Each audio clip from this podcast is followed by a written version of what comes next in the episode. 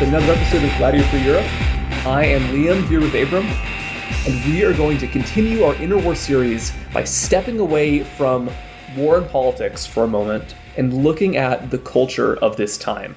A lot of you guys already know that the 1920s and 30s were quite famous for the cultural flourishing that happened all throughout many parts of the world. Germany, in particular, had an especially thriving film industry. And there's so many movies from this time that are worth talking about. But there's one movie in particular which had an incredibly far reaching impact both in Germany and abroad. That's also a really cool movie to dive into, which is Fritz Lang's M, 1931. Probably the earliest serial killer movie, and one of the creepiest movies you're ever going to see. Uh, Abram, had you seen M before this episode? I hadn't even heard of it. I mean, I had seen Metropolis, but I didn't even know who the director was. Like, I couldn't even name who that was. So, for anyone who's not aware, it's uh, a movie about efforts to track a serial killer in 1930s Berlin. And in addition to being probably the first movie about a serial killer, it's also probably the first police procedural.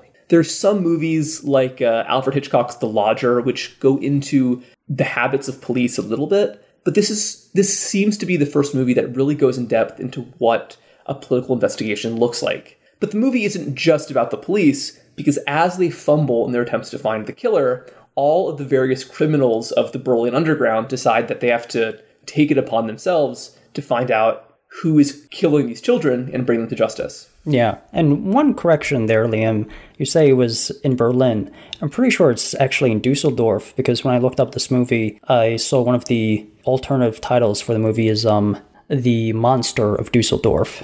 Uh, yeah, so actually, very funny point there.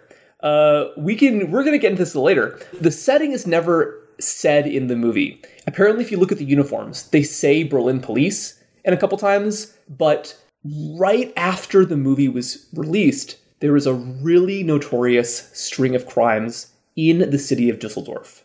And this was the backdrop globally that the film was being released on. So when they brought M to America, they added the subtitle, The Monster of Dusseldorf, to kind of capitalize off of this uh, political current event.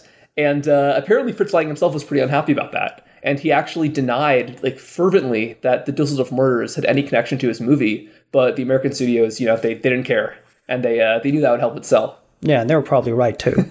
yeah, yeah. No, yeah, yeah. It bleeds, it leads, right? Like, uh, yeah, making something if something is seen as current, you know, people are always going to be more likely to see it, I guess. It's like Dirty Harry coming out right in the middle of the Zodiac killings. Yeah, absolutely. And you know, Zodiac is a the Zodiac killings are a great uh, you know thing to bring up here because it's really interesting to compare and contrast the depiction of a serial killer in M with later serial killer films. But hey, let's uh, let's talk about M. Uh, do you like it? Do you not like it? Uh, so you hadn't seen it before. So what were your thoughts? I thought it was pretty good. I mean, there were like a, a couple of things I didn't like, but for the most part, I thought it was like, you know, a very well made movie. And it is the kind of movie where if it came out in, say, like 1970, exact same movie, just in color, same script, same like acting, same direction, like same sh- like shot composition. If it just came out in 1970, it would fit right in with like the 1970s movies. So it's very interesting that like I think this was Fritz Lang's first uh, talking feature, just right off the bat is like fully realized. And... Yeah, absolutely. It uses sound in a very sophisticated way, also. And I feel like a lot of sound films from like 1929, 1930, 31, they really just want to be like, look, we have sound. There's music everywhere.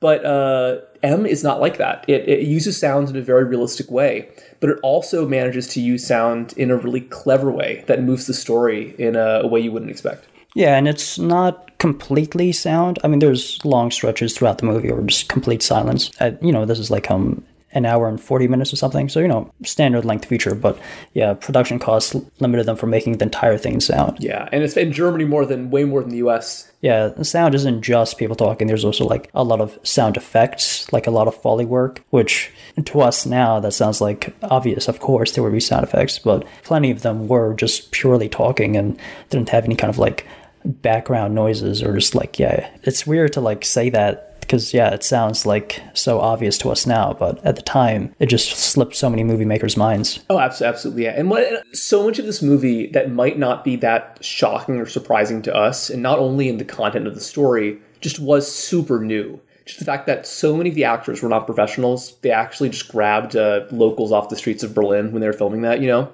the accents that a lot of the actors speak in are very kind of working class Berliner accents that weren't usually represented in other sound films. And the editing was really quite new at the time, where he will uh, he'll cross cut di- between different conversations happening in different places in a single scene, which I've never seen before at all in a film earlier than 1931. One thing that stuck out to me is like this is a very little thing, and this is like a thing you, listening will have seen like thousands of times because you've watched many contemporary movies and TV shows. But there's a sh- uh, a panning shot in this movie where it's like the characters are in a, the basement of like a bar or something, just talking, and then the camera pans up slowly and then keeps panning up, and then all of a sudden we're outside on a balcony. You know what's happened there is um use that panning shot to you know pan on the concrete wall of the cellar to the concrete outer wall of the building and just you know hide the edit in that pan. It's like a very common thing. But in the 1930s this is a very very like new thing being that artistic with your um, edits. Because even though it looks simple and it kind of it isn't that very difficult but like planning that has to go into the movie like okay this scene is preceding this scene there's going to be this dialogue and then there's going to be this pan and then there's going to be this pan in this dialogue. It's like you know you sort of have to have a very exact view of how this movie is going to turn out in your mind to be able to accomplish that. And you know a lot of movies they will trim a lot in the beginning or the middle or the end of a scene.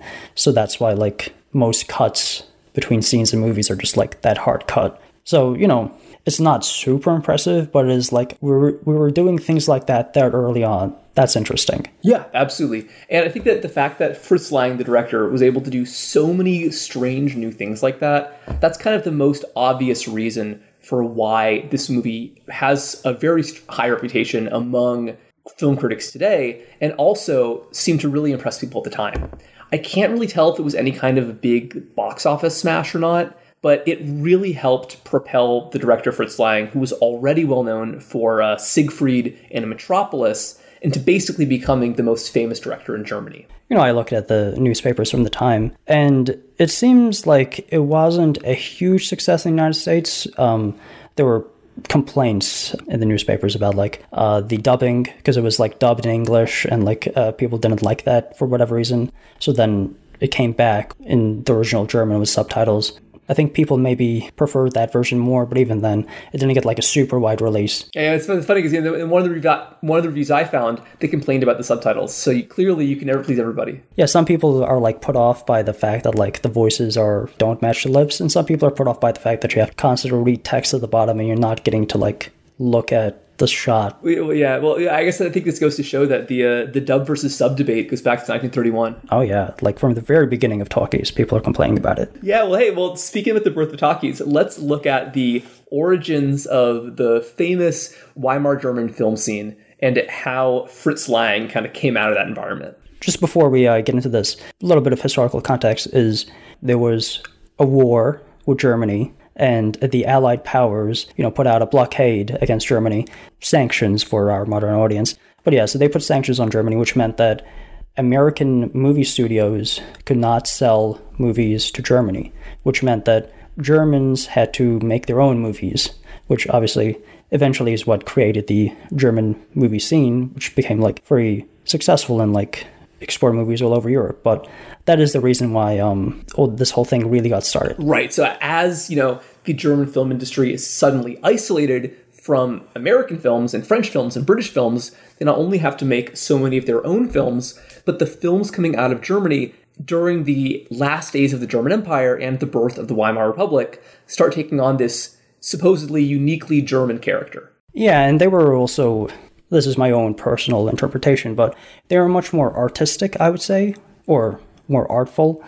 Um, the American silent films of the time that I've seen were, you know, they're silent films, but, you know, they sort of came from that stage play pedigree. So a lot of them were, you know, you have people and, you know, like you have seen, know, people talking and then you see like a, a title card saying what the people are saying and then, you know, read that and then just so many title cards.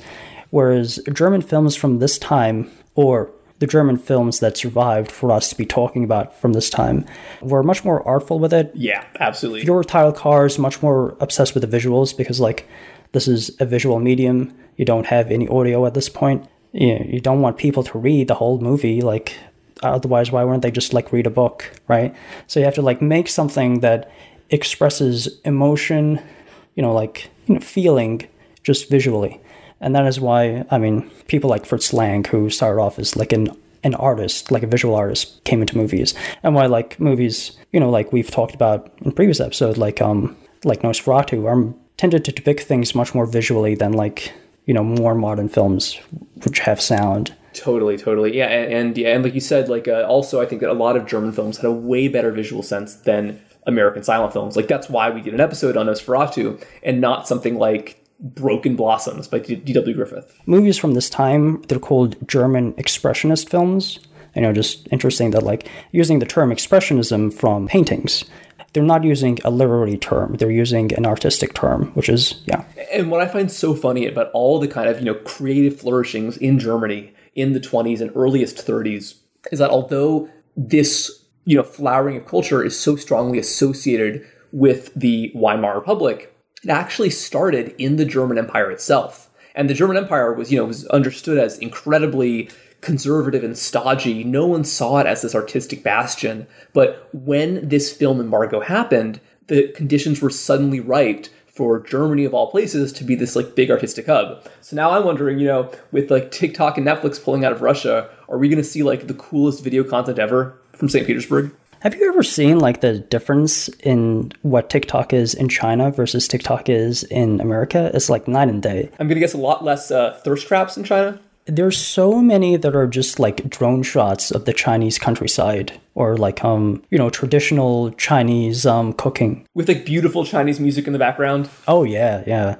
I mean, I'm pretty sure there's plenty of stuff that's just like very lowest common denominator trash, but uh, the stuff that gets filtered out that I and as an American are seeing from Chinese TikTok is like stuff that is, you know, very culturally rich in a way that like the stuff I see on my personal TikTok is not. And um, bring this back to uh, German expressionist films is yeah, the German films from this era are just like so culturally rich in a way that like um American films from this period, you know, they're very contemporary and just like very slice of life, and you know that's like that has value as well as well, but it is not as culturally rich, you know. Oh sure, yeah, sure, and I think that uh, that that's a great parallel with German film at this time because you know there were a lot of anxieties about TikTok a couple years ago that it might be kind of an expression of Chinese soft power or whatever. Trump almost banned it.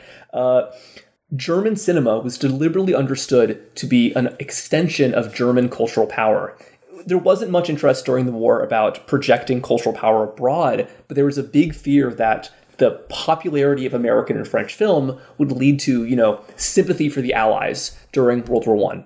So there was a really, uh, very kind of surprisingly, the person who was most responsible for the creation of the new German film industry was Erich Ludendorff, this incredibly nationalistic general, best known at the time for leading, basically being the military dictator of Germany, who held who held most military power in the uh, second half of the war, who also and then who would later um, attempt to take over the country with Hitler as part of the Beer Hall Putsch.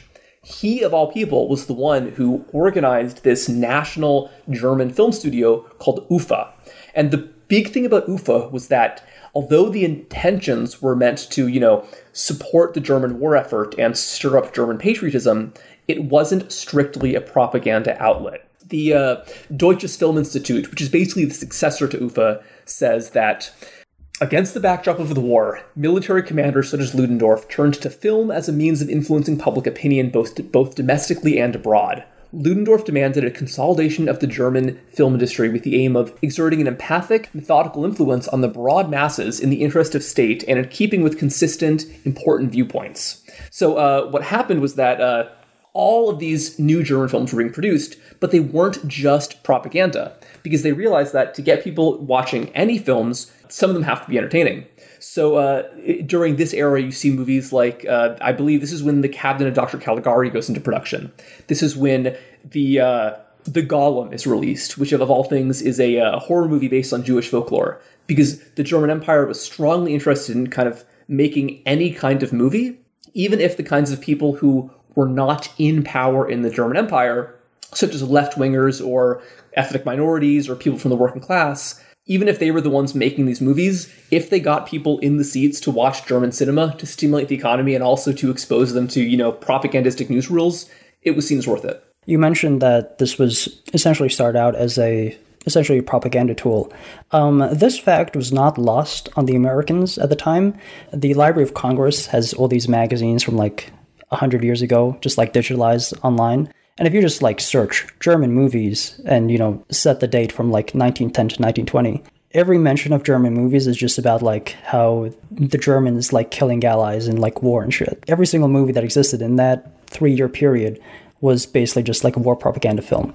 And then, you know, the war was over, and then these studios turned instead of making like war propaganda into like actual films. Like, um, I think by like 1922, the ban on German films was left in the UK because you know you had all these like movie theaters throughout the country, and uh, the owners of the movie studios wanted movies to show the reason why they were banned in the first place is because they were just fucking propaganda. Right, right. And well, I think that the yeah, and the role of propaganda in the film industry represents this kind of pretty interesting contradiction in I guess German culture in general, which is the fact that the people making these movies didn't want to be making propaganda. They wanted to be making stuff like The Cabinet of Dr. Caligari.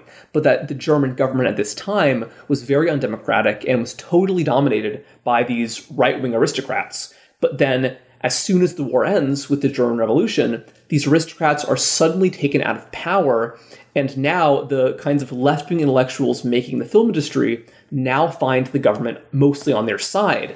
But uh, of course, there's tension simmering in the background as the aristocrats and the military forces that are no longer running the country are slowly attempting to consolidate power and transform the Weimar Republic into something more to their liking. And, you know, obviously we all know how that story ends. In any case, with the end of the war, it leads to the US, um, understandably, as the, basically the strongest economy globally, being the main global film market. But surprisingly, the second biggest film industry is not France or Britain, other victors of the war, it's Germany. And that you mentioned that, you know, although uh, Britain tried to stop German imp- importing German films, it seems like in France and the US, German films were pretty quickly accepted. And uh, pretty early on, there was understanding that there was something a little bit different about German film, and we'll talk about that in a second. But uh, it uh, it also meant that uh, German and American pop culture would sort of permanently diverge, you could argue, you know. And I think that a lot of the very obvious differences between American and German pop culture, you know, like Americans, of course, have a, a, shorter attention span. They're more into in like you know explosions and fast cars and all that. I think to the extent that that's a real cultural distinction, I think a good amount of that can be placed to this period. And you don't want to be overly simplistic because there's so many differences between American and German culture beforehand. The, pol- the political circumstances were so different. The experiences of World War One and World War Two were so different. But I do think that the emergence of a distinctly German film industry at the end of World War One has something to do with Germany taking on its sort of uniquely European culture as distinct from American culture. Yeah. Opinions on this were mixed from the very get go, to say the least. I think by the end of the 20s, early 30s, I think it's understood that German movies were good because a lot of Americans like really enjoyed watching German movies. In the early days, uh, plenty of people, you know, working as executives in Hollywood sort of saw German films as like not appealing to Americans just because like they are so different than what Americans were making. Here's an an excerpt from an article from 1921 which just says um, German movies not attractive. German moving picture films will not be serious competitors to American films in the near future, in the opinion of many American producers who have been in Germany within the last few months, studying the development of the film industry. Neither the plays staged by Germans nor the personality of the German actors I have seen would appeal to American patrons. It's like this is like a producer saying, "Oh, these films are very different than ours. I don't think Americans would like these." And then it turns out that they kind of did like them. They were pretty good movies. Well, yeah, I think a great parallel for that is that in the like 70s and 80s, uh, it was basically impossible to watch Japanese animation in the US. But then suddenly, around the late 80s, early 90s, American TV networks realized that they could buy anime for really cheap. And they started importing Japanese anime series like, you know, uh, I think some of the early ones were like Robotech.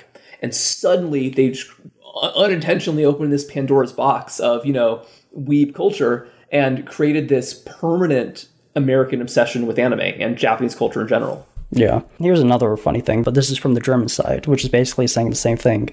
German movies are inclined to be too ponderous and involved for American market. You know, this is like a German producer saying that, um, looking at American films and saying like, "Oh, our films are much too heady for people who like watch this crap."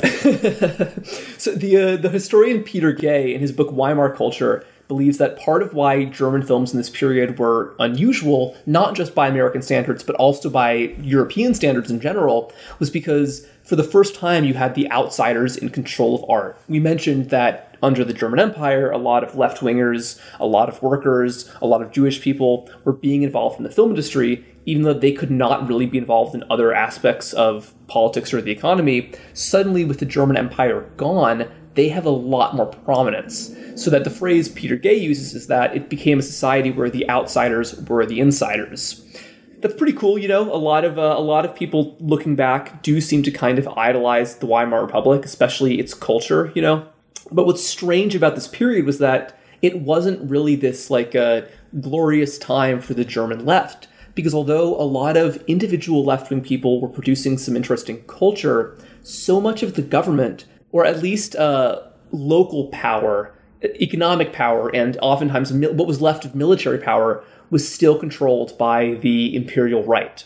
So this meant that the military, many of the universities, a lot of the legal systems were controlled by former aristocrats and former, you know, German imperial officers who now had this almost like this kind of a uh, sort of an uneasy alliance with the left wing people who were involved in culture. And as we also talked about in the last episode, were also now running the government.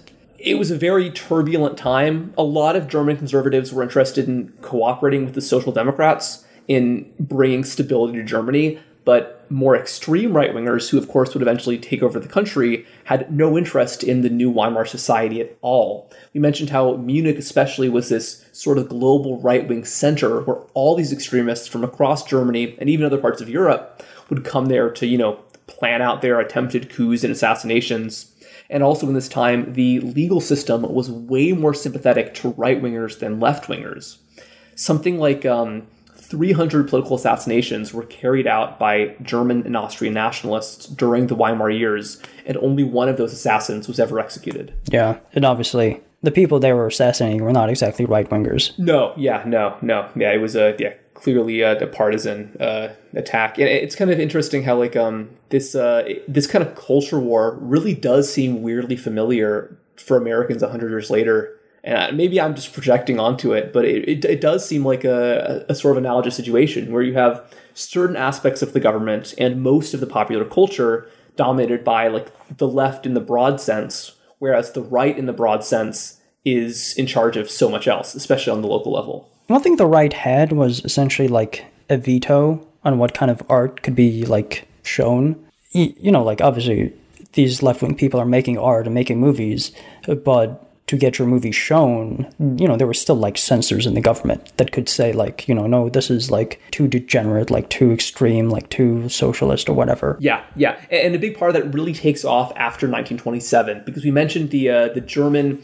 film, the National Film Company, UFA, was originally state run, but over time they started selling parts of it to raise money. And the person who bought the controlling share was this guy named Alfred Hugenberg, who was a huge nationalist and would also become a very early Nazi supporter. Hugenberg didn't really, uh, he didn't try to turn UFA back to its propaganda past, but he did start exerting a lot more control over what kinds of films were allowed to be made. And this meant that you saw a lot less explicitly political content and a lot more things dealing with science fiction or crime or horror, the kinds of movies that people like Murnau, who did Nosferatu, and Fritz Lang would be making. Also, movies like this movie M, they don't have like an explicit political message, but they do have like a, a touch of social commentary which is even then plenty of right wing people in the government did not like movies with social commentary, but also these movies leave enough to the audience interpretation that like you as a right wing person can like see this like social commentary in like a, a right wing light and like agree with it in a way. Yeah, no, and it's, it, I think it, it, reminds me a lot of American pop culture. How there are some movies that seem to be a little bit more kind of right tilting than others.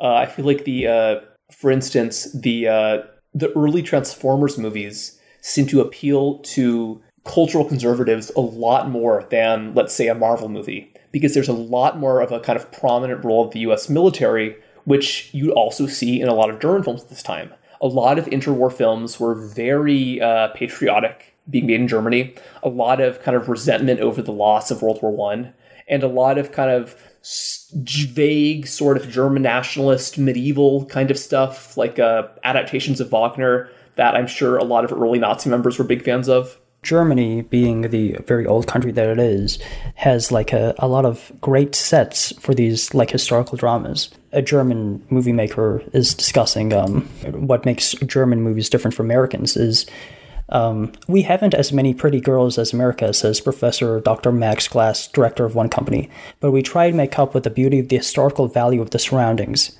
Castles and homes of all styles are at our choice Renaissance, Baroque, Empire, and so on and so on. And what our stars are lacking personal beauty, they are replaced with dramatic art.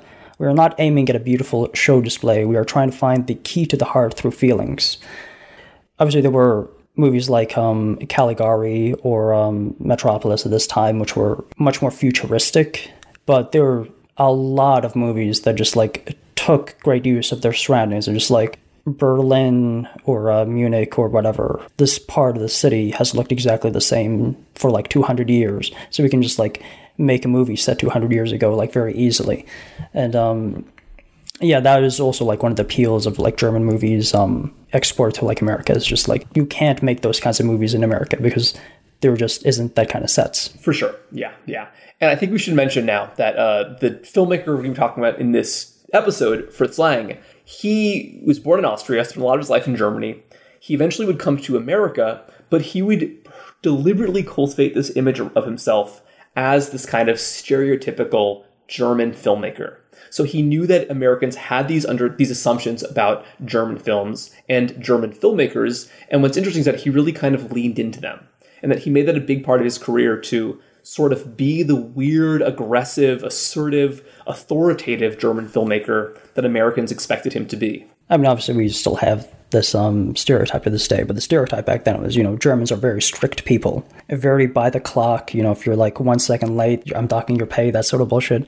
Um, and I'm pretty sure, yeah, he like leaned into that hard ass boss attitude. He's he's a really fun guy to talk about, uh, especially because you know there's so much that's been written about him. Uh, half of it is, is false because he loved just telling lies to journalists and making up stories about himself. But what we do know for sure is that he was a very old world kind of guy. He was born in the Austro Hungarian Empire to a conservative family, very Catholic, very patriotic, uh, very pro military. He wasn't the kind of aristocratic military officer he presented himself as, but he was, you know, a, a veteran of the losing side of World War One. And his family, they weren't aristocratic, but they uh, they were, you know, very comfortable and middle class one thing that's interesting, which wouldn't really be an important part of his life, but would be very important very briefly for him, is that some of his ancestors were Jewish. It doesn't seem like he considered himself Jewish at all. Uh, he was raised Christian, and he was, you know, totally assimilated into the kind of like middle class Viennese society.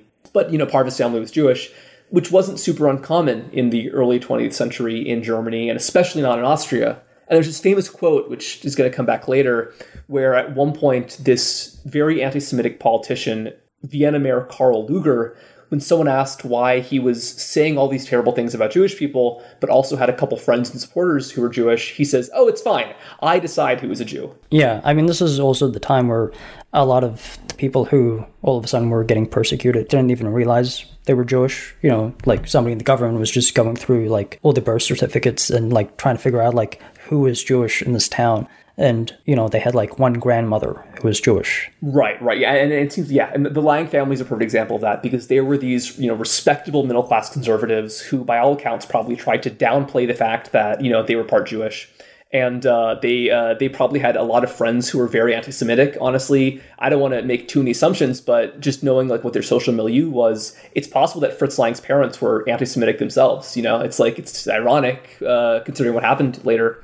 But yeah, uh, it's he uh, pretty quickly disgraced his family by dropping out of engineering school to study art, which was you know seen as like not the kind of place for a good Austrian boy like him. He uh, became a painter very briefly. He dabbled in sculpture, and then pretty quickly he started. He left Vienna to travel abroad. He would claim that he went as far as India and Bali, you know, and he had all this Asian art to prove that he went all over the world. But it's more likely that he just went across Germany and France. And then he would find these cool collector's items in antique shops or whatever, and then would later tell people for the rest of his life, "Oh yeah, like I uh, I got that mask in Kenya, or I uh, I got that thing in uh, that, that I got that sword in Sri Lanka." One point to this probably being a lie is that eventually he becomes like a very successful filmmaker. It's like once you're a successful filmmaker, you can just like travel all over the world if you want to. You have that kind of money, and he never does. uh, you know, according to his friends, really, all he really did on his couple years abroad was basically just like you know move from city to city, staying in a hotel, and then spend all day reading crime novels in his in his apartment, which is pretty funny. Uh, he also, of course, went to all of the cinemas across Germany and France, where he'd be exposed to a lot of filmmaking. He wouldn't be involved in the industry at all at this point, but he was a, a really big fan of, of all that kind of art. He went to the theater, he went to cabarets, but then suddenly the dream is over in 1914 because World War I breaks out. He's in France, and this makes him an enemy alien because he's a citizen of the Austro Hungarian Empire. According to Lang, he was nearly lynched by an anti German mob, so he hopped on the last train out of Paris, supposedly. We don't really know what happened, but in any case, he made his way back to Austria. He's back home living with his conservative parents who disapprove of his, you know, previous artistic endeavors, and his older brother Dolph immediately joins the, the army goes to the front. But I think it's kind of funny because that means that uh, Fritz Lang has just come home to his parents, and now his brother is suddenly leaving. So now he's just having all these kind of awkward family dinners with them for a few months, you know. Of course, yeah, then Fritz Lang eventually would volunteer for the war uh, a few months in. He was really lucky because instead of being sent to the trenches like his brother was, he was actually part of the kind of like the the rear guard. So he was so lucky that he got to be part of a garrison in this picturesque ski resort town in Slovenia and he actually uh, he was uh, quartered in the home of this wealthy lawyer who also made wine in his spare time. Seems like a very kind of jovial guy. And what's really important is that this lawyer on the side was also one of the world's earliest amateur filmmakers. It seems like uh, Lang struck up a friendship with this lawyer. He started learning about the process of making films, you know, how you arrange a shot, how you use a camera, how film is developed. But before he was too involved in this world, the war took a worse turn for Austria and Germany, and uh, he was eventually sent to the front. He goes to Russia. You know, uh, apparently he fought pretty well. He gets a medal, and he would talk about this medal for the rest of his life. But not long after his uh, getting his prize, a shell would explode just several feet away from him. He'd survive, but his eyes would be terribly damaged by the explosion. And so for uh, several days or weeks, he would actually be blind. He was brought back to Vienna to go to the hospital, and the sight would be restored in one of his eyes, but the other eye would be lost. And so for the rest of his life, he would have an eye patch, which definitely, you know, uh, contributed to his kind of, you know, imposing image, especially when he'd wear the eye patch and the monocle at the same time. While he's recuperating in the hospital, Fritz Lang starts writing screenplays, and amazingly, a couple of them actually get bought so while he's, you know, recovering from his eye injury, he starts working remotely with Austria's largest film company, uh, you know, sending them scripts, making edits, all that. It seems that around this time, he also, uh, possibly while he's still in the hospital, Fritz Lang marries his first wife, who's a young woman named Lisa. We know very little about her. She was either a nurse or a cabaret dancer, depending on who you ask, but they met and almost immediately married during his time recovering. She also seems to have been a, a Jewish immigrant from Russia, potentially, and was definitely from a working class background. So all of this probably would have freaked out his parents if, you know, like a, this respectable Viennese family. And probably to get away from them because of, you know, the, the uh, judgment of his parents, Fritz Lang and his wife Lisa move out of Austria to Germany. And if you're moving to Germany at the end of World War One, you're definitely going to go to Berlin because that was where everything was happening. He gets a job at UFA, that state film company we mentioned, and he, uh, you know, he starts writing films. He starts directing for the first time, and he also is introduced to this writer around his around his age, very well known in the film industry already, named Thea von Harbou. The writer Thea, you know, she has a, a lifelong obsession with India. You know, she's interested in the mysticism of the Orient, I guess. Fritz, of course, uh, said that he visited there, so she was um, very eager to like learn more about this man who had visited the Far East. And you know, they started collaborating on screenplays. They wrote one screenplay that was set in India. They also eventually start having an affair. Yeah, unfortunately for them, Fritz's wife Lisa catches them in the act, and uh, next thing you know, she's dead, gunshot to the chest. Lang insisted to the police that she killed herself out of grief, but um, uh, police were pretty skeptical of that, naturally. They tried to build a case against him that he murdered his wife, but you know there were no evidence, so there were no charges filed. And eventually, Fritz would marry Thea, and uh, they would never discuss uh, his first wife ever again. pretty pretty creepy. Definitely definitely darkens the character of Fritz Lang. You know, uh, this was the kind of thing that was whispered about a lot in Hollywood, and nobody was really sure. Like you could hypothetically imagine that she actually killed herself and there's no way I'm sure to use like ballistics to tell if it was homicide or suicide by like the projectile back then. But uh, definitely not a uh, not a great thing to happen. Yeah, it's also the sort of thing that like could easily be chalked up to rumor. Oh yeah, you hear that director? He actually murdered his first wife. Yeah, yeah, yeah, yeah, yeah. Yeah, so yeah, Fritz Lang and would marry, and they would pretty quickly get to work writing a lot of screenplays together, and then you know, they would co-write them, and then he would direct them. One of their first big hits was uh, Die Nibelungen, which was based on the Wagner Ring Cycle. Thea von Harbou, we should mention, was a bit of a German nationalist herself. Wagner, who was you know so beloved to the German right, provided natural source material for the kind of films she was interested in making.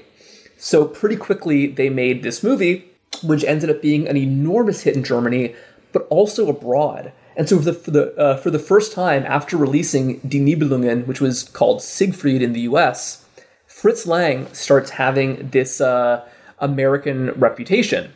Uh, not just American, even because uh, Alfred Hitchcock, the young British filmmaker, actually would come over around this time to visit Fritz Lang and learn about how the German industry is being set up. And Fritz Lang is probably just in his, I think, just his early 30s now. So he's quite young and he has this very eminent reputation.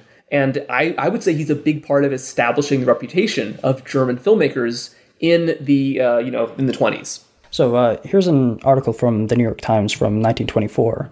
German director tells a visit to Hollywood. On the eve of leaving for Germany, Fritz Lang implanted to us his impression of producers and players he met on the West Coast during a trip with the staff of Germany's UFA Films.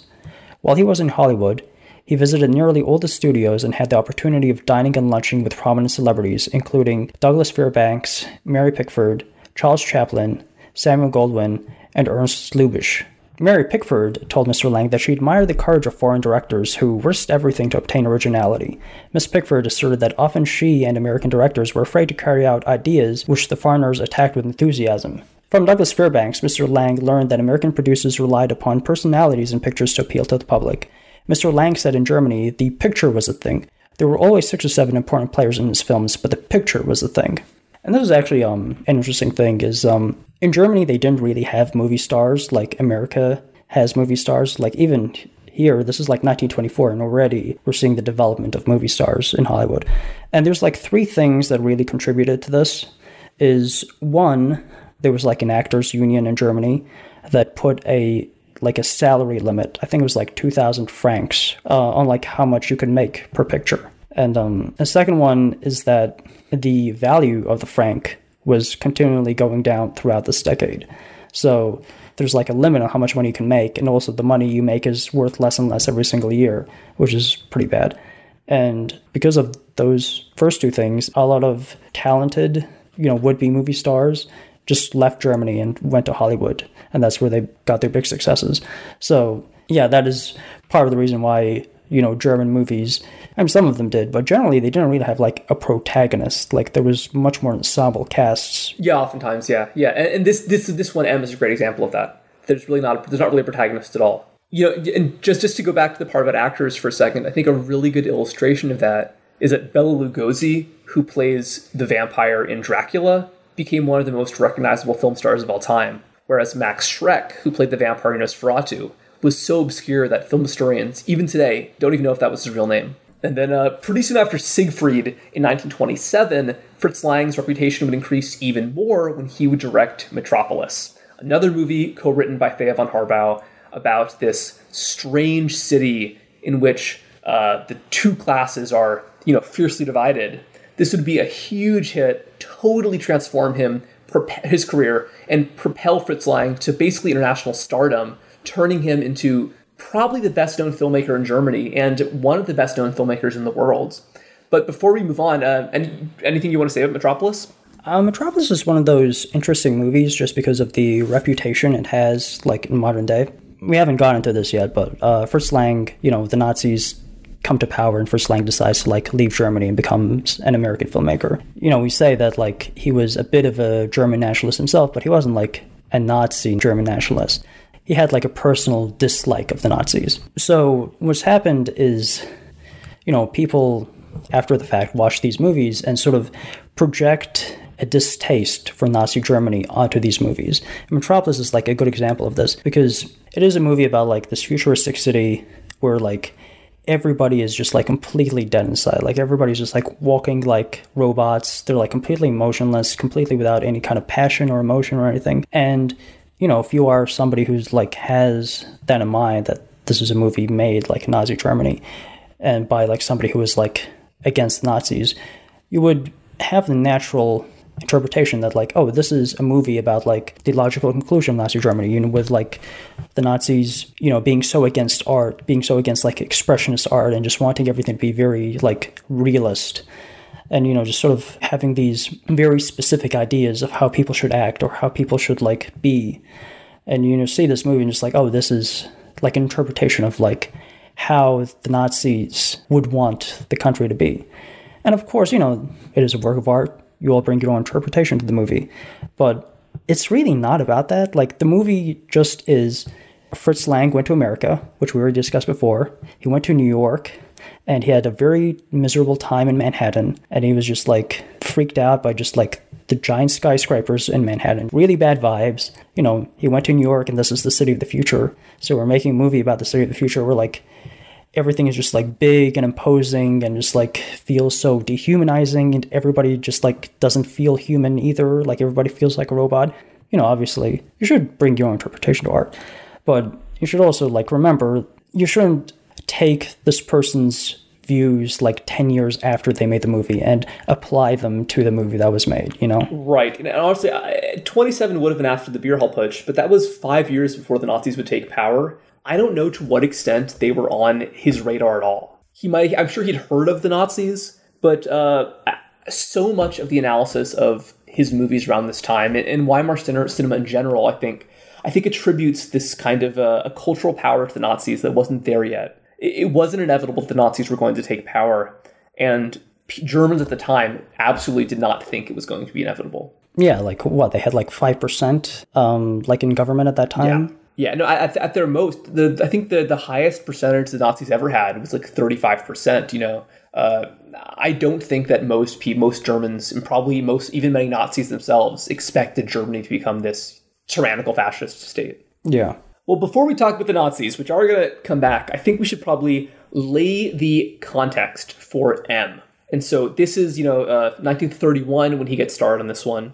Like we said, he was probably the best known filmmaker in Germany at this time especially because a handful of German filmmakers like F.W. Murnau and Ernst Lubitsch had already started leaving for America. This was not for political reasons, but just because the American film industry had a lot more money to give out, to give out than the German film industry. So filmmakers who moved abroad would be able to have way higher production values for their work. Lang, however, would prefer to be kind of a, uh, a big fish in a medium pond, especially as he prepared his new movie, which was on a subject that really hadn't been delved into before. We mentioned there was that Hitchcock movie called The Lodger, which is interesting because you know he and Lang had previously met. So maybe that was a deliberate influence that was sort of inspired by Jack the Ripper. But this one has a much more realistic and I would say much more chilling depiction of homicide.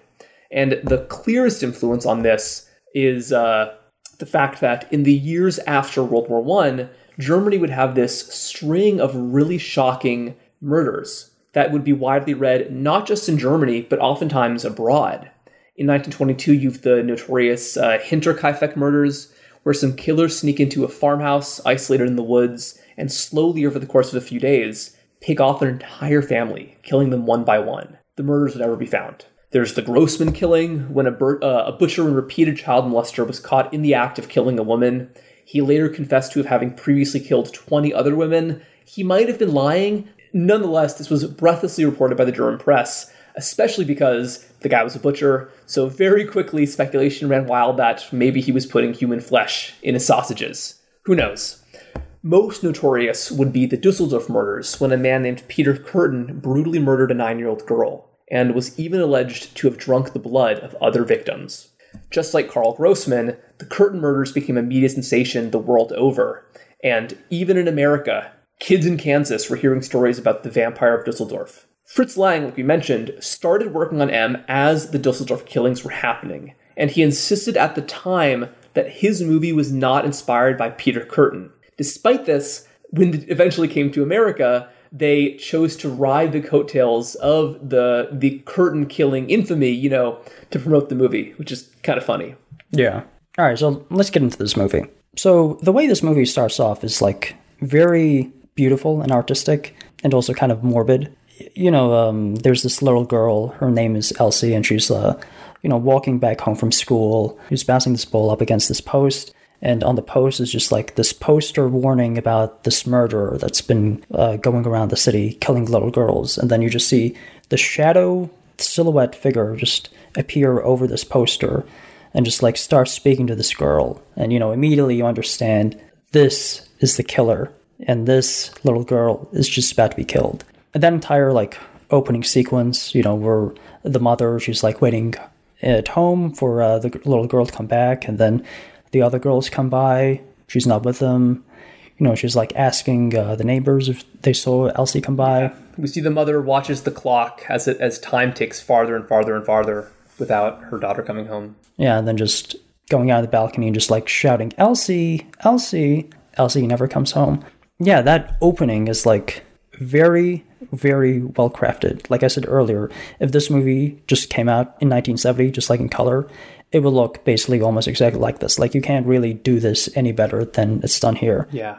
I think it's an it's, it's very kind of ultra realistic depiction of you know the experience of learning that somebody has gone missing. That uh, is just yes so ahead of its time. We say okay, you know, if I were to describe this movie to a friend, I would probably say, oh, it's about a serial killer who like kills children. But you know, if we're really getting into what this movie is actually about, it's not. It's not about that because the serial killer he appears in this introductory scene, and then he appears again at the very end. But the whole middle of the movie, he's not like a character. It's more about this killer is on the loose. This ninth murder has happened, and now this town has to deal with that. Uh, obviously, the police deal with that by like doing curfews, just doing like uh, random inspections, just having like way more police officers patrol the town. The people of the town deal with this by just getting super paranoid and just um, you know, there's um, a scene very reminiscent of uh, David Fincher's Zodiac, where you know the police put out this call for like, if you know anything, you just come and tell us. And like every single person in the town just accuses their neighbor or like the weird guy across the street of like being the killer. And uh, paranoia, mass hysteria, just it is basically just an examination of what is going on in the minds of the townspeople rather than an examination of a killer. Like it isn't like that movie Maniac, which is basically just like through the eyes of a killer. Like the killer is not really a character until the very end. And I kind of wonder if this connects to this broader theme about American versus European filmmaking, specifically German, that there isn't much interest in delving into the personal motivations for the killer. Uh, eventually, the killer does get to kind of, you know, speak his part, but we never get a clear, discrete answer like, oh, he's a murderer because his father was abusive. He's a murderer because he resents women for never dating him or whatever. You know, they, they don't really they don't really try to rationalize it that way, which I think is is probably more effective and maybe more realistic because you know murders don't necessarily have rational explanations that we can clearly pin down. Yeah, I mean, this movie posits like, what if this happened to like you, or this happened to somebody in your neighborhood or your town, this is probably what it would look like. Like it is very from the point of view of the average citizen in the town rather than the point of view of the killer or the point of view of the police or, you know, the killer, you know, he has a very good scene at the very end where like he monologues for like 10 minutes. But for the most part, he's not in the movie and just cutting back between several different characters. Yeah, it, it's kind of halfway between like a classic mystery and something like Silence of the Lambs, which goes in depth about the persona of the killer. Because for the first third act, the first act of the movie, the first like you know thirty minutes or so, we don't know who the killer is, and there is a little bit of mystery. But then, pretty pretty kind of anticlimactically, they show him. He's this soft young man, doesn't look especially harmful. He's very short, you know. He's got kind of a baby face, huge eyes, almost childlike, which I think makes him less of a suspect.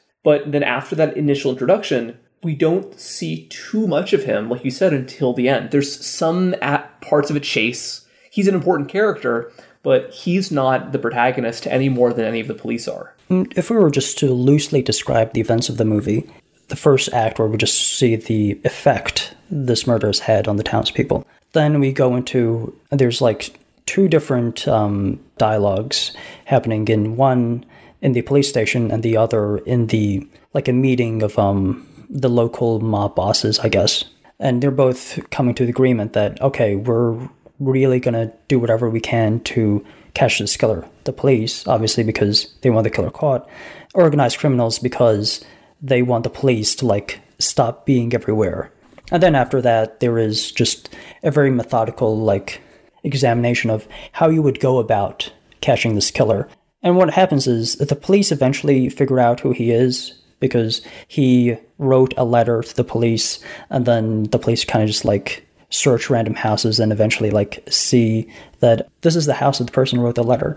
And then meanwhile, the criminals actually like track down like, wait a minute.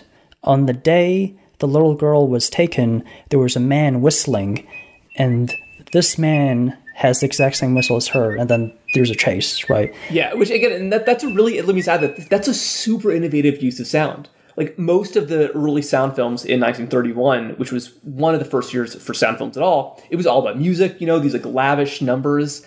But here, Fritz Lang does something a lot more clever that I would never have thought of to use the, the specific melody whistled by the killer as the way to identify him. Yeah.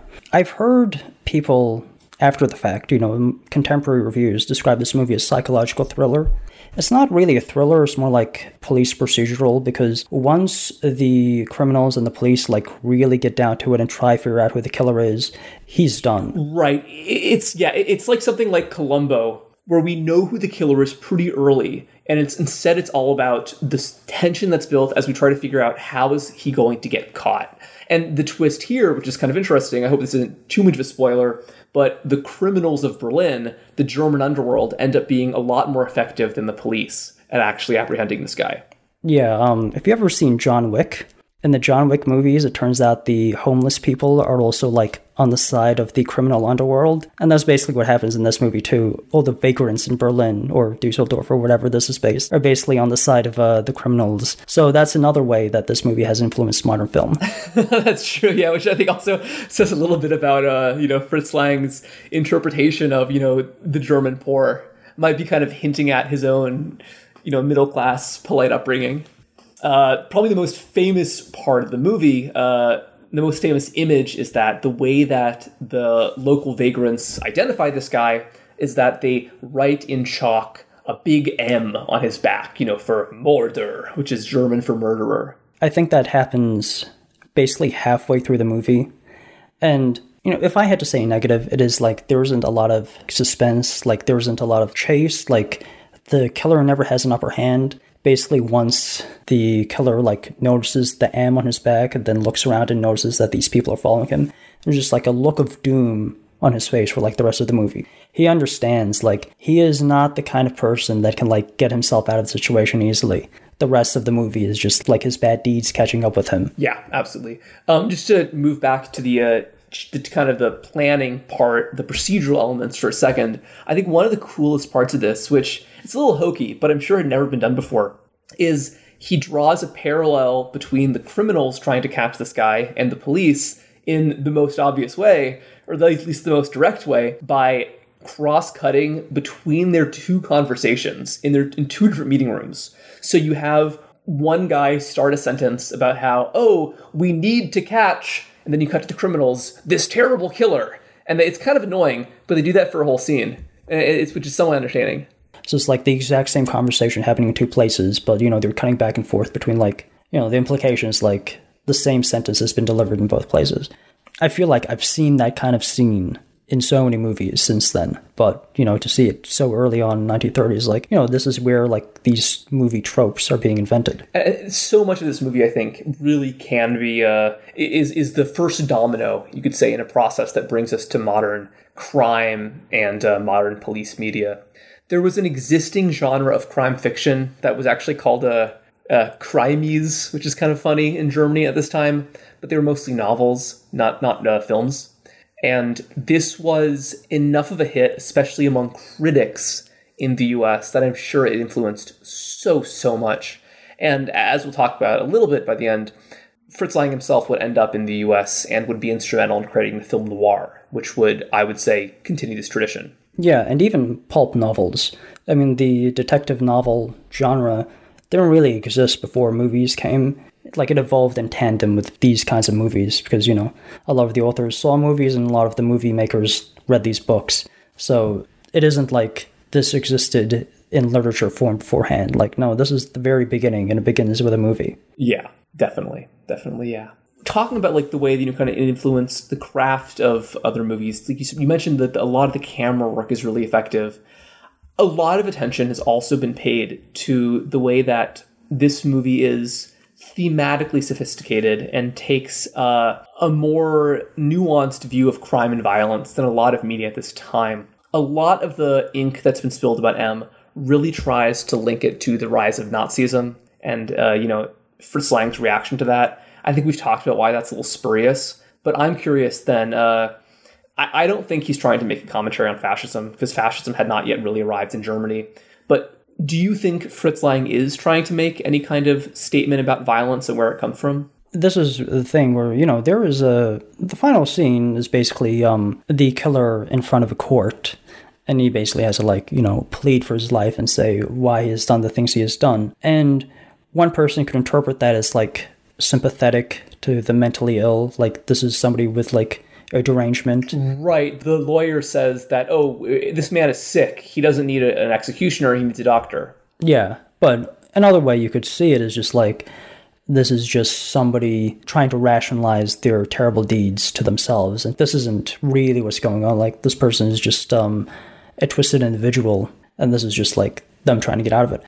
I don't know what, like, Lang's interpretation is. You know, if he is a good artist, then the scene was probably written with the intention of like you know being open to interpretation. Right, right, yeah. Like you know, one, one quick little kind of thing here. Uh, when he's you know giving his defense, yeah, at the end, uh, he says that he's compelled to kill. He can't help it, and then he also says that uh, he has this. He really goes deep into his you know process and explains that you know like he's he feels like he's running from the urges, but he can never run, run from them too far. Eventually, his urges catch up with him, and then he says he finds a target, and then everything goes blank, and he comes to, and he's committed another murder. The people that he's saying this to are skeptical. They think he's just trying to exonerate himself. But, you know, Peter Lorre gives such a great performance as the killer that you kind of believe him, that he is out of control. He is, you know, unable to remember what happens and I think that's kind of cool. That that also is left for interpretation. You know, like uh, if anything, like the uh, the strength of the performance makes you more likely to side with him and think that he probably is not responsible for his actions. One other point here is that because the criminals catch him, they're the ones who like are the jury in this court, and you know, obviously, like the, there are a lot of criminals that are characters in this movie. You know, the people who are on the court are you know thieves you know, drug dealers. Some of them have even killed people. And, you know, the movie portrays them as fairly sympathetic. Like, this is just a line of work rather than like these are terrible men. But even then, you know, the killer says at one point, you know, says, like, I'm sure you people have killed too, you know. But it is just interesting that it even portrays like two different kinds of criminal or two different kinds of killer. The one that is much more drug smuggling, guy who like kills when he needs to, and then the compulsive killer, you know, the person who just like doesn't kill out of necessity, just like kills out of compulsion. I think it's interesting that both, you know, the serial killer and the other, the criminals who are killers, they both seem to think that they are morally superior to the other. Yeah, that's part of why that last scene is so good because you know, like if he was just like doing that in front of the cops or like uh, the city judge, then it wouldn't have landed as hard as what, right? Absolutely, yeah. And, you know, I, again, I don't I think that like uh, attributing a specific political interpretation is short-sighted, but you do got to think about the fact that this was made in 31. You know, Fritz Lang, like so many other men in Germany, was a veteran. He might have killed people himself. Hey, he might have killed his wife. So I think that you know, looking kind of personally and in the context in, in which this was made, he would have known a lot of people who had killed other human beings and it must be kind of a weird adjustment to have killed someone and then reintroduce yourself into a society where to kill is wrong, you know? Like the, the Italian fascists, their reaction to this was create the trenchocracy, a society where only the military had any moral right to rule. You kind of wonder if that was a that kind of thought was bouncing around Fritz Lang's head at all. And like and also again like just these the big homicides at the time were such a news item that uh, I think that murder was on everyone's mind. And I can't find any writings from the 20s or 30s to suggest this, but I kind of got to wonder if Germans at the time were thinking that the mass slaughter that had happened over the past six or seven years in the First World War somehow kind of uncorked its genie of brutality that was now embodying itself in the horrific murders of women and children that were scattered across the tabloid pages of German newspapers. Yeah. Okay, so that's enough of our view on the movie. Let's read some other people's views. So here's the New York Times in 1933. A couple years after the German release, it was brought to the US. Uh, as we mentioned, it was dubbed in English, and funnily enough, they also explicitly made the setting Dusseldorf, even though Fritz Lang himself had insisted it wasn't based on the Dusseldorf murders. So this review says Based on the fiendish killings in Dusseldorf 1929, there is showing at Mayfair a German language pictorial drama with captions in English, bearing the succinct title M, which, of course, stands for murder. It is extraordinarily effective, but its narrative, which is concerned with a vague conception of the activities of a demented slayer and his final capture, is shocking and morbid. Peter Lorre portrays the murderer in a most convincing manner. The murderer is a repellent spectacle, a pudgy faced, pop eyed individual who slouches along the pavement and has a Jekyll and Hyde nature. Little girls are his victims.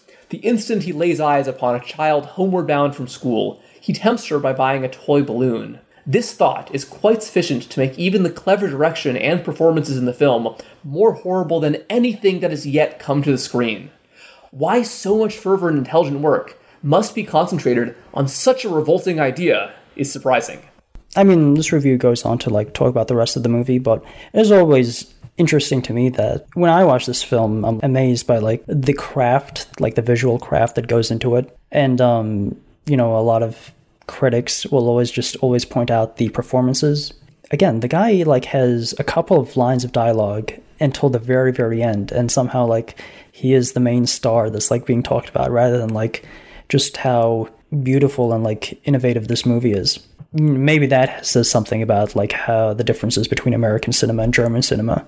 That even when you have like this expressionist work of art coming over here, it's still graded on the same metric as uh, American movies with you know you know standout performances and movie stars and such.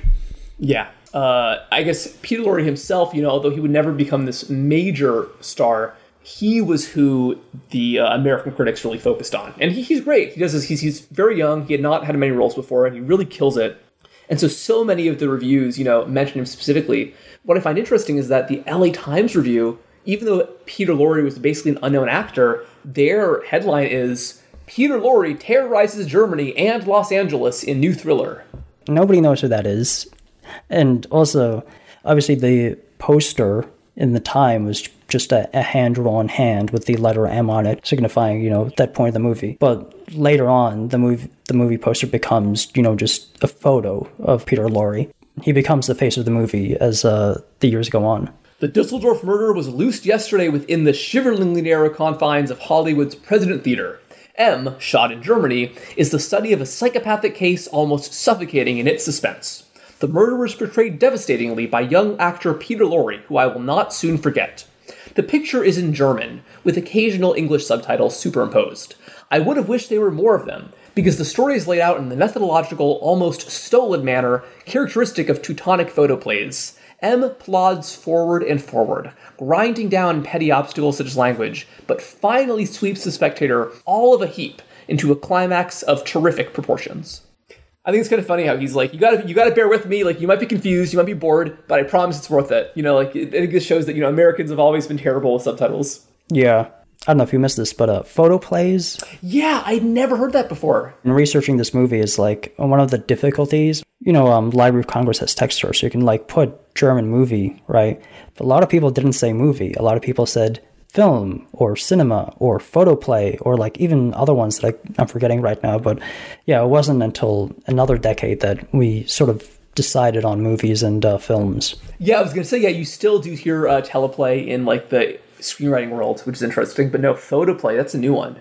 There, of course, also were reviews in Germany, and so these were a lot harder to track down, but huge props to Abram uh, that, yeah, you managed to find one from uh, Der Kinematograph in 1931 when it came out. This is a German like trade magazine. Like this is a magazine for like people who worked in movies or were hobbyists in movies because like every single all these ads for like film and all these ads for cameras and like all these um like articles on like um how to like make films. It's the equivalent of um an American magazine this time called the American Cinematographer. You know, for people who are interested in making movies more than like watching them.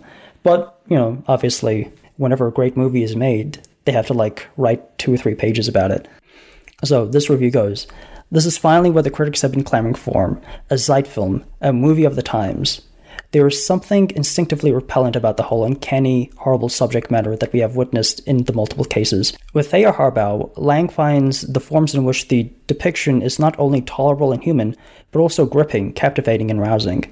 We see firsthand the operation of the homicide squad, feel the tremendous efforts of the state police, then experience the fight for the honor of the crooks almost like a fairy tale, which finally leads to the discovery of the horrible deeds. All of this is exciting. Strong pace shows the small, slower scenes at exactly the right moment, which are cleverly and precisely placed at one point where the listening viewer needs a breather. You always see the environment, experience the small business in narrow framework, but even with the organ player in the back building, with a murderer looking into a shop window, with shopping in the small general store, with a long patrol in the most distant corners of the city, you can always feel the fine artist's hand the man with the cinematic painter's eye. I mean, like I said before, um, the American reviews, they were like newspaper reviews with like newspaper critics. This is a a trade magazine, so obviously it's going to be much more going to talk much more about the visuals but yeah it is immediately noticeable that like here is where we see the germans are talking about like how cinematic this movie is the americans aren't there's a there's a kind of famous story about fritz lang because he was a visual artist and although uh, you know uh, this is a sound movie and he uses sound so effectively, he was known for his command of the image more than anything else. And at one point, one of his friends took him out to see some great symphony. And when they asked him what he thought about it, he just looked over and said, Eh, I am an eye man, not an ear man. I mean, I can kind of relate to that. I definitely have a much more attractive movie with like very specific visual style and less movie with like um very specific um like writing style. Like uh whenever somebody says the dialogue is good, that's how I know the movie isn't for me. Yeah, no, no and, you know, and it's funny because you know, for me, I'm the opposite. I have, uh, I often don't pick up on like the specifics of production design or editing because I'm focusing more on the, the dialogue and what's happening in the story. But you know, for all of these reasons, M would be a pretty big hit, at least critically. You know, like you mentioned, there was a, some of the reviews were a bit reserved, but M was a movie that a lot of people watched and a lot of people paid a lot of attention to. So when Fritz Lang announced that he was making a new film, The Testament of Dr. Mabuse, uh, which was uh, actually a remake of an earlier silent film he'd made, he quickly got to work with Thea von Harbou and making this. But pretty early on into the filmmaking process, uh, there was some turbulence in their personal life that would slow down the movie for a bit. Yeah, it turns out she was a Nazi. yes, she was. Uh, yeah. So she was a Nazi sympathizer, even though he himself, like we mentioned, was from a Jewish family. And the Nazis were a lot less uh, forgiving, I guess, with their anti Semitism than really any prior anti Semites in Germany. They had a, um, an incredibly strict and incredibly brutal, you know, racial hierarchy they were trying to build. And suddenly, somebody like Fritz Lang, who was a German Christian, completely part of German Austrian society, was now seen as an outsider who had no place in this world. And, you know, to add insult to injury, uh, very shortly thereafter, he catches her in bed with this young uh, student from India. You know, so yeah, so her uh, her uh, her Indian uh, interest, you know, went even that far. They get divorced. She joins the Nazi Party. She even tries to get her Indian boyfriend to become a member of the Nazi Party, and he seemed actually initially enthusiastic. I don't know if it was the whole Aryan thing or what, but yeah, yeah, his name was uh, yeah Ayi Tendulkar. Uh, but yeah, no, but eventually uh, he uh, would not be allowed in. This is just uh, very amusing to me. Like her love or her interest in like Indian culture or like history did not conflict at all with like, you know, this racial hierarchy that the Nazis were proposing. Obviously, there's plenty of right wingers today who are exactly like that. So it's not that outlandish, but it's always amusing when that happens. Oh, yeah. Yeah. Again, Dan, we talked about anime earlier. Think how many American Nazis are addicted to anime and hentai. Yeah. Uh, so the, the Nazis are, are, by this point, early 30s. The Nazis now are kind of on the move, but they're not incredibly popular. I don't think at this point that uh, Fritz Lang knew that the Nazis would take over Germany. I'm sure you know his wife hoped they would. Now his ex-wife, but he continued making the movie just as he was finishing Doctor Mabuse. The Nazis do take power. At the time of the Nazi seizure of power, like we said, Fritz Lang was probably the foremost director in Germany. Immediately after the seizure, a huge amount of filmmakers leave. Nearly everybody with a Jewish background tries, and many of them succeed in getting out of the country, and the most successful of them have new careers in the United States. So many German filmmakers come to the US in this period, not all of them Jewish, many of them were Christian. And uh, it had an enormous impact on the course of Hollywood. But Fritz Lang he tried to stay a little bit longer.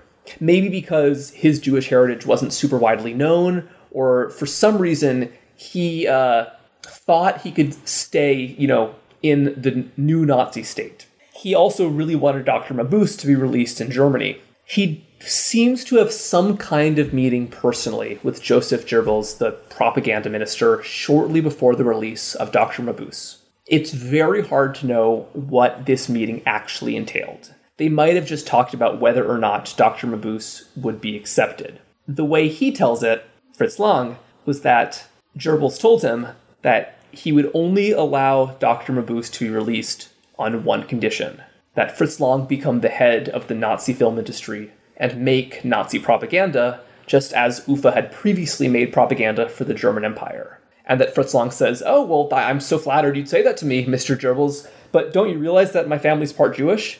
And then uh, supposedly Goebbels said, you know, quoting the mayor of Austria 30 years before, oh, don't worry about that. I decide who's a Jew.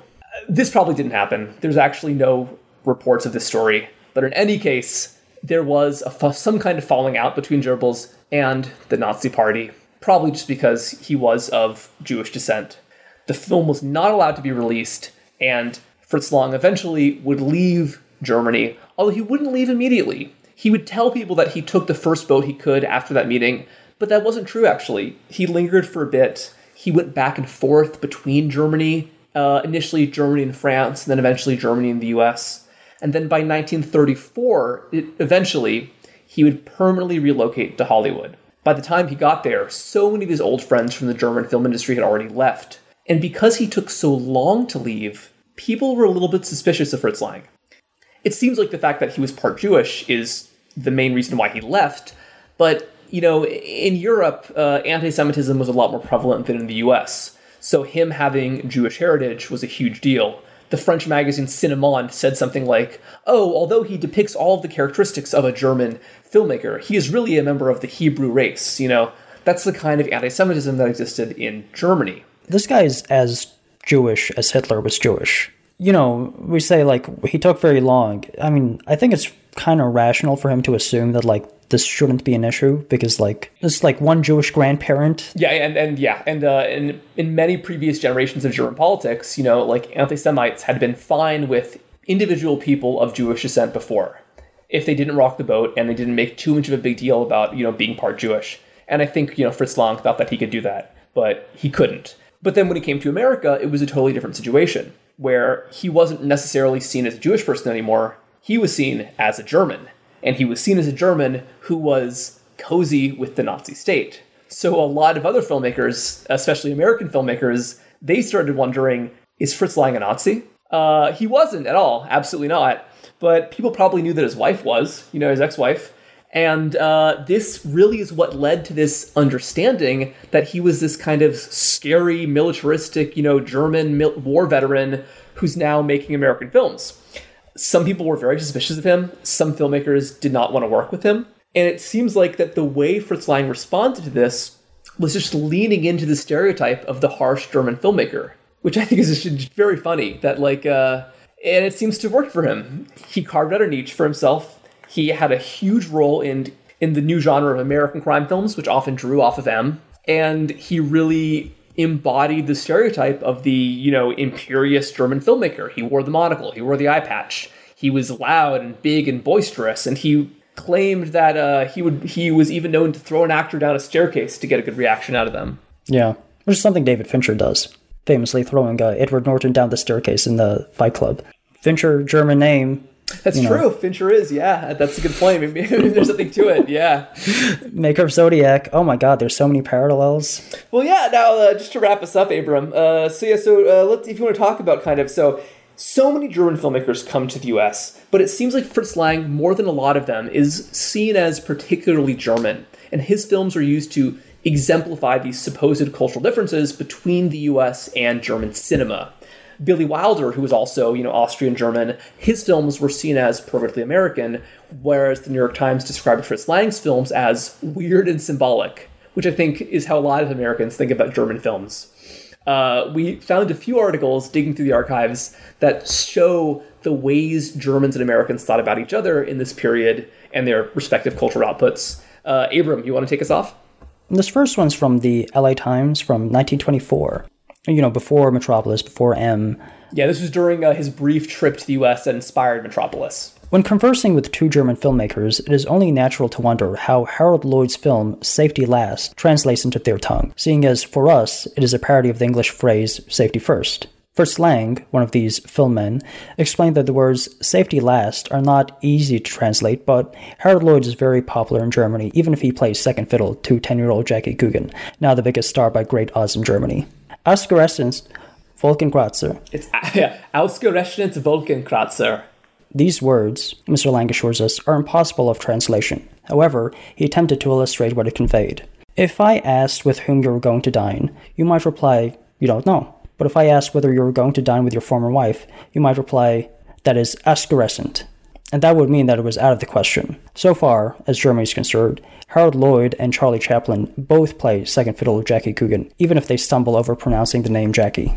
That's uh, very funny. And here's uh, another one that from 1930 that you found, Abram, which is uh, from American Cinematographer, and that's uh, it's yeah the the headline is Licht Achtung Kurbel, a set in a studio, five retakes, directors up in the air. The last shot is excellent, everything lovely but on the floor lies a beautiful splash of morning sunlight. But no sunlight enters the windows. Somebody forgot to turn on the sun. Where does the sun come from?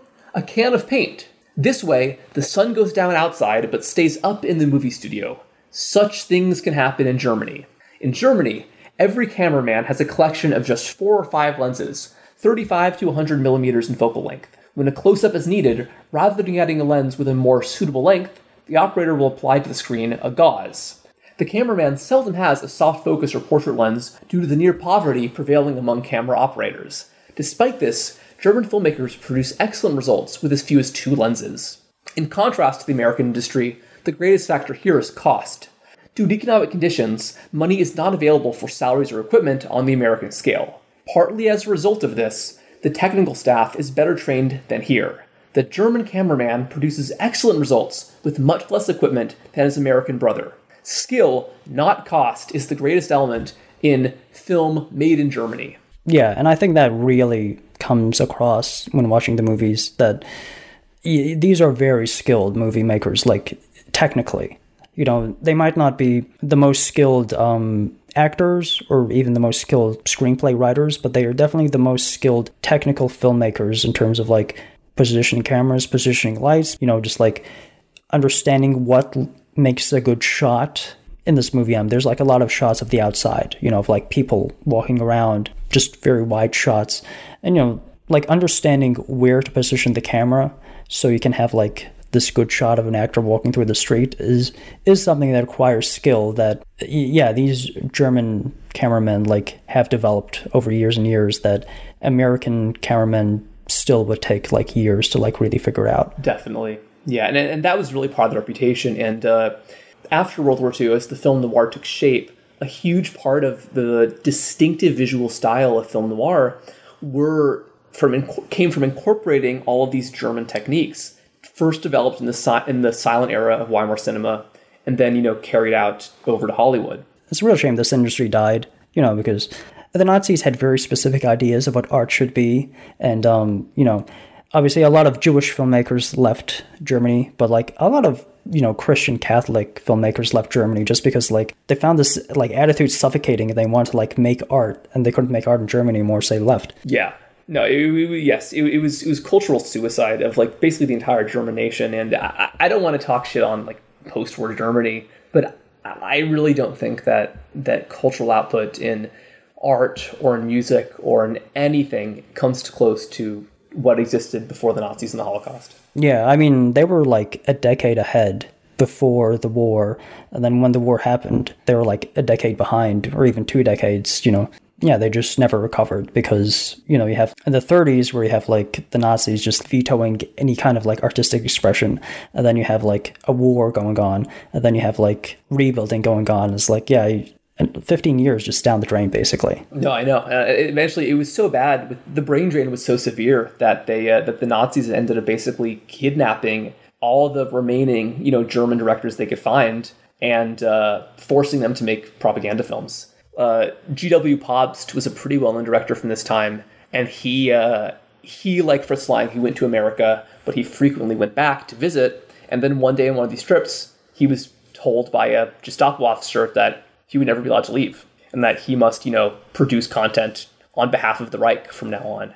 It's always a bad sign when um a nation is like dictating like what can and can't be made. I mean, we mentioned TikTok earlier, and uh, yeah, like China's sort of in that process right now where they're like not even dictating movies they're like even dictating like what kind of like youtube videos you can make. I mean just yeah completely suffocating any kind of creative output in like the populace. Oh yeah and then like and lately like i didn't i know that um a lot of like chinese tv viewers were upset because they've suddenly started censoring gay couples and so any series with like long running gay romances have to clumsily write them out of the show. Yeah. Of course, eventually, like we said, there would be a a German film industry again, and a lot of the films in Germany made, you know, in the 70s, 80s, you know, Wim Wenders, you know, Fassbinder, Werner Herzog, probably most famously, would be quite interesting. But like I said, they never really had the cultural prominence of German films in this period.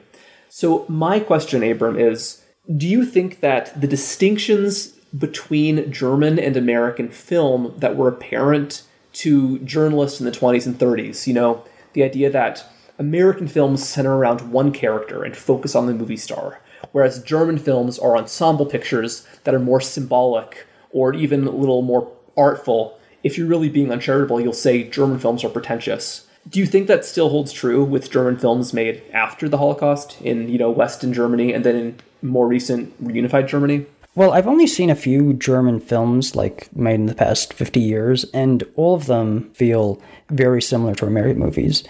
I feel like that's basically never coming back. In the newspapers in the 20s and 30s, they were talking about like how there's an Americanization and a Germanization going on in Europe. Some cultures are, cultures are becoming more Americanized because of our cultural output, and also becoming more Germanized because of Germans' cultural output. And then you know that German output basically just like ceased to exist for a while and never recovered.